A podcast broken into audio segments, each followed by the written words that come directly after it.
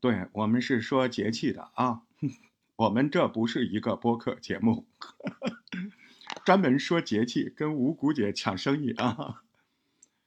我们的惊蛰的意思是希望在嗯一年刚刚开始的时候，我们今年经历了春纳计划，春纳计划是呃帮大家一起把这个我们在播客学院里面学到的很多基础的这个。创作播客和自媒体的一些叙述的理论啊，理论基础，包括 O E O E 的对谈，包括 STAR 法则，包括 Pre 法则，啊，因为我们觉得理论基础非常重要，所以我们在春纳计划当中，等于是把所有播客基础的概念和进阶的创作原理一些理论知识，通过春纳复习完了。那么在惊蛰这个计划当中呢，我们主要的是两大部分，一大部分是如何做一个这个偏职业化的，能够迎接大量创作内容的创作者，啊，这里面呢就分很多的如何强化你的生产能力的东西。那么第二部分呢是全网运营，对吧？所以呢，惊蛰计划呢主要就是这两个部分。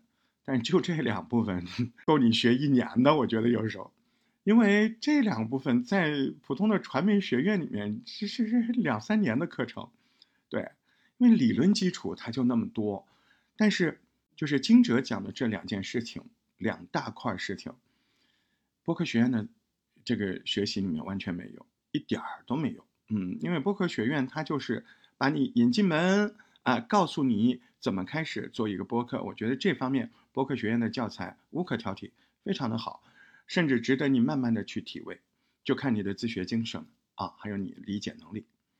可是到这块儿，这就给干货了。那么这两天我们都在陆续的说，首先头一点啊，这个字眼有点灰色啊，但其实没有你想的那么灰色。这个字眼叫搬运啊，其实所有做自媒体的，无论你是做文字自媒体、小视频自媒体。还是声音自媒体，你不可能不碰这个东西，而且你不可能不借鉴和运用这个东西，否则你你你是鲁迅呐，你每天就提笔呀，这个谁也做不到。在现在这个日新月异的环境当中，其实更让我想起，嗯，一个一个一个，呃，怎么说？呃，一个武侠小说的先驱，对，呃，金庸先生，还有这个古龙先生，他们当年其实就是写报纸的那个，就小说连载嘛，啊，这个他们那个时候就会感觉，哎呦，这明天实在是没有思路了，明天这个故事实在没有了，没有灵感怎么办呢？啊，什么古龙啊、金庸啊，他们也经常在被采访的时候说呀。没有灵感就找灵感吗？啊，看看戏曲里面的故事啊，看看历史啊，看看一些其他哎故事当中对他这个武侠小说有什么影响啊？这不就是搬运吗？对不对？啊，不是活生生把人一篇稿子拿进来塞进去，不是这样的。嗯，所以你看这两天我们在呃创作营。里面小伙伴年度会员都在做这个作业，对吧？你看，为什么有些人他是会被推选的呢？因为他毫无痕迹，他融的非常的好，融的很合理。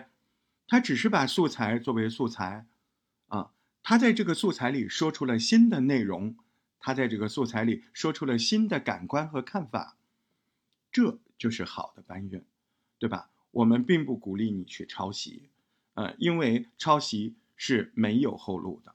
我们只是说，在知识、在信息巨大量的爆发的今天，我们自媒体人又需要很多很多的创作的时候，这时候我们有以下的东西可以搬运：第一，热点方向可以搬运。我们去看看大家都在聊什么，在这个看的过程当中，你是不是不小心就已经搬运了别人的观点呢？对吧？很正常啊。我们要的是这样的搬运。那么，比如说别人在说这个热点的事情，他举了个例子，这个例子你也可以搬运呢，因为他本来就是搬运来的。他可能说：“哎，这两天我看到一个什么，我听到一个什么。”嗯，他也没说是他自己经历的呀，都没问题啊。所以，我们需要做的是再创作，我们需要做的是找到更多的内容的方向。所以，金哲的第一堂课就是说。如何正确的融合和搬运，啊，绝对不是鼓励你去抄，对不对？所以虽然说天下文章一大抄，看你会抄不会抄，这第二句话重要啊，你别瞎抄啊，对不对？你没干过的事，你非要说是你干的，那不行。你可以说我看到的，哎，我听到，或者我在网上听到这么一个故事，真实性你还是要去。怎么说？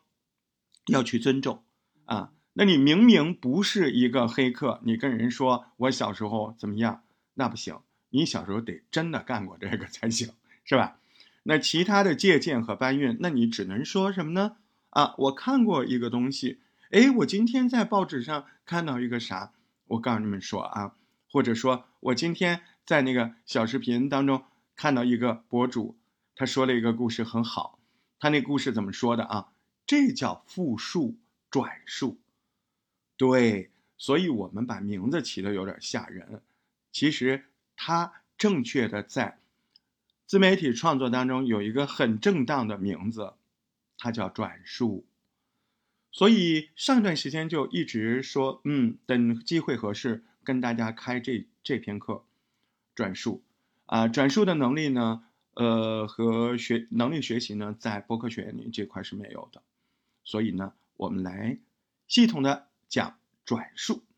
那么刚才我们花了几分钟的时间，说出了我们惊蛰计划该要做什么啊？投一票就是转述。那么在转述当中有哪几件事情是特别重要的呢？第一，我已经说了，别瞎抄啊，这个懂了吗？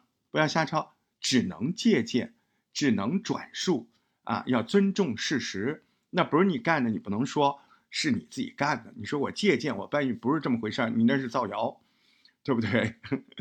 你只能说我看到那个人啊干了什么，就是转述，是吧？不能把那个主角变成自己。小事情没什么，哎，你你比较正规的事情，那不可以那么说啊。嗯，那你说这个什么叫小事情？那你比如说一个小故事，情感的泛滥。或者你看到一个什么东西，你完全有可能那么做，那当然就可以了，不涉及到对你身份的啊社会身份的一些呃呃呃呃呃呃虚假的包装，那都是可以的，是不是？好，那么第二部分呢，我们就要注意了，干货来了。那第二部分的要求就是你要自然啊，你你你你这个首先为什么说？呃，这个内容只能到这个第二个阶层才说的，你还在那儿朗读呢，你你，那你先去听第一阶段吧，啊，你还不明白，还在那儿叫为什么博客不可以演播，哎，那你就听这个就太早了啊。这个我们首先这个自然就已经不是说语气要自然了，那就是废话，那本来语气就要自然，播客必须要一对一，必须要私密感。啊，上课、开会跟播客都不是一回事儿。你说上课不也是演播吗？不想跟你说了啊，你去听第一阶段啊。那么私私密感的一对一的聊天是播客的语气，那所以搬运的时候更要这样啦，是不是？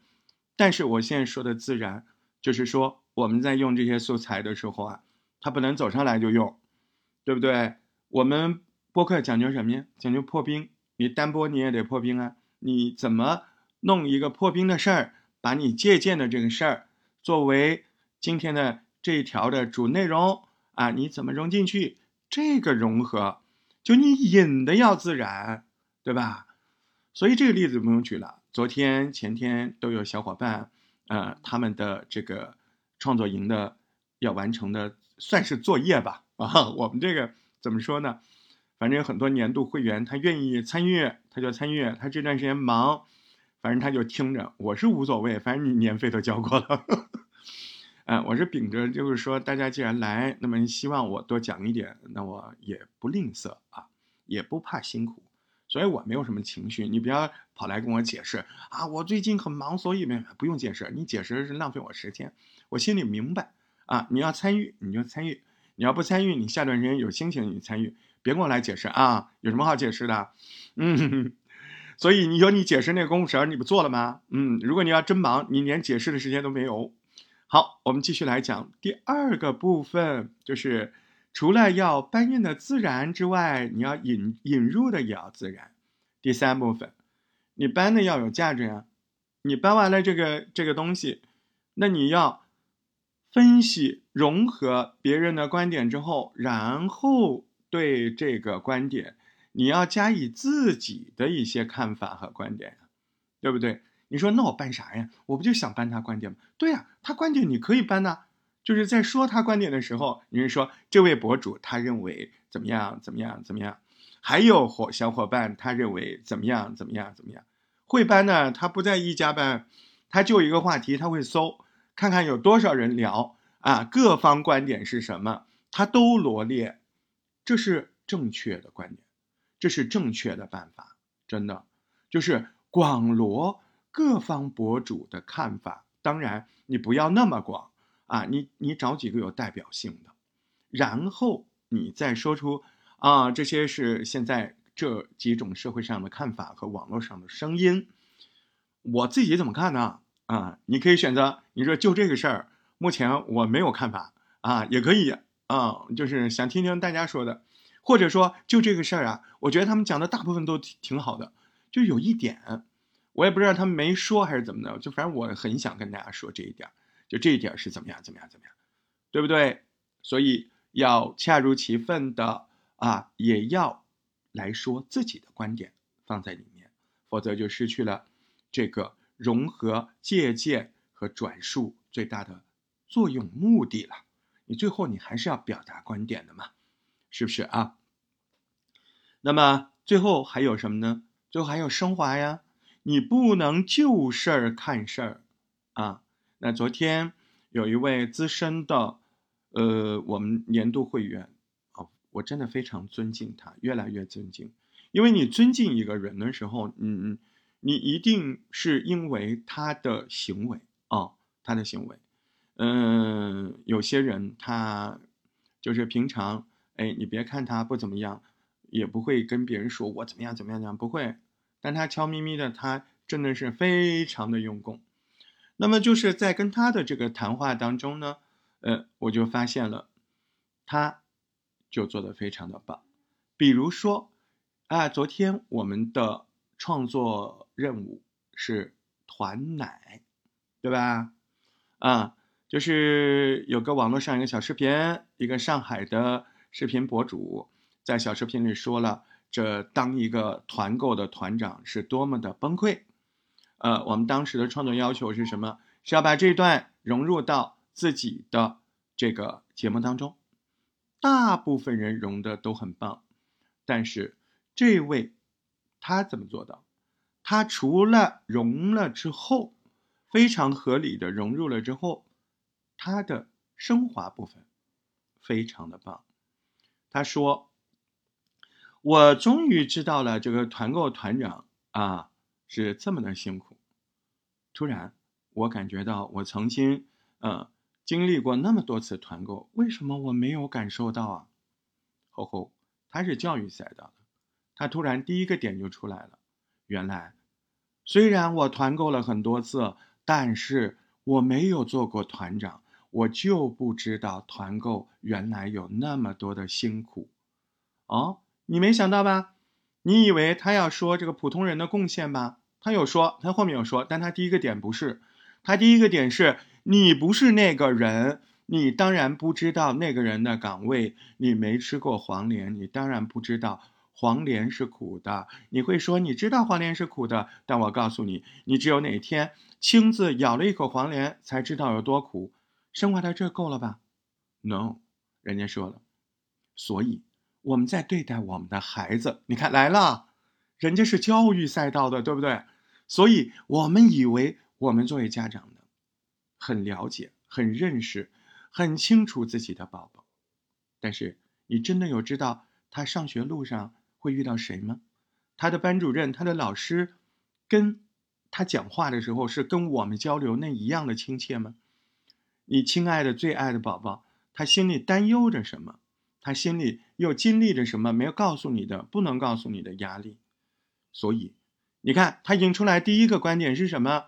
是由于我没有做过这个团购的团长，虽然我参加过那么多次团购，我都不知道团购团长这么难的。即引申到我们不是小孩本身，我们不要以为我们对孩子很了解。好，你看这个很棒吧？所以他要借鉴，要告诉所有的家长，提醒大家：哎，我们还是没有做过小孩，所以我们不要以为他很快乐，或者不要以为他怎么样怎么样。我们要走入他的心，这个观念立得住吧？很棒吧？再者呢，他又又回又升华了。他升华什么？他说：“嗯，我突然觉得我对我以前所有的团购的团长，嗯，欠一份感谢，欠一份感恩。哎呦，这块我听着有点酸，真的。但是我我心里想，没跑这就结束了吧？就是感恩所有为人家服，人家继续转回来。”一个呼吁，学的扎实呀！你看我们一个共情是吧？一个呼吁，对不对？人一个呼吁来了，他呼吁什么？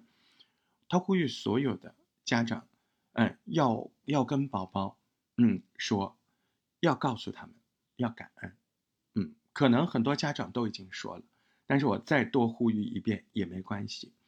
通过这个小事啊，我们就会发现，我们要告诉我们的宝宝，我们要告诉我们的孩子。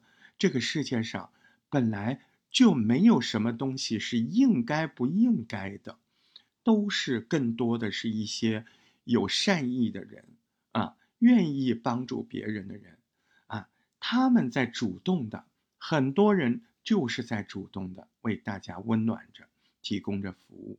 我们不要变成麻木的人，我们要知道感谢。你要告诉你的宝宝。如果过马路的时候有车子停下来，你要跟人点个头或者鞠个躬，表示感谢。你要看到别人对你微笑的时候，你要微笑过去。对一切一切帮助你的人，再也不是礼貌性的说谢谢，而是要心里记住感谢他，并且以后自己也要这么做。而且他的结尾也很好，他的结尾说。当你的宝宝学会感恩这个世界了，谁是最大的受益人？就是亲爱的你呀，因为你的宝宝一定会很明确知道一个事实，那就是在这个世界上，每一个对他给予帮助、给予关怀的人都需要去感恩。可是这个世界上，谁是他对他最爱他、给他最多帮助的人呢？就是话筒前那个你，对吧？就是。正在听节目的那个你，对吧？因为你就是这个世界上对他最爱的人呐，所以他也将会对你给予最大的感恩。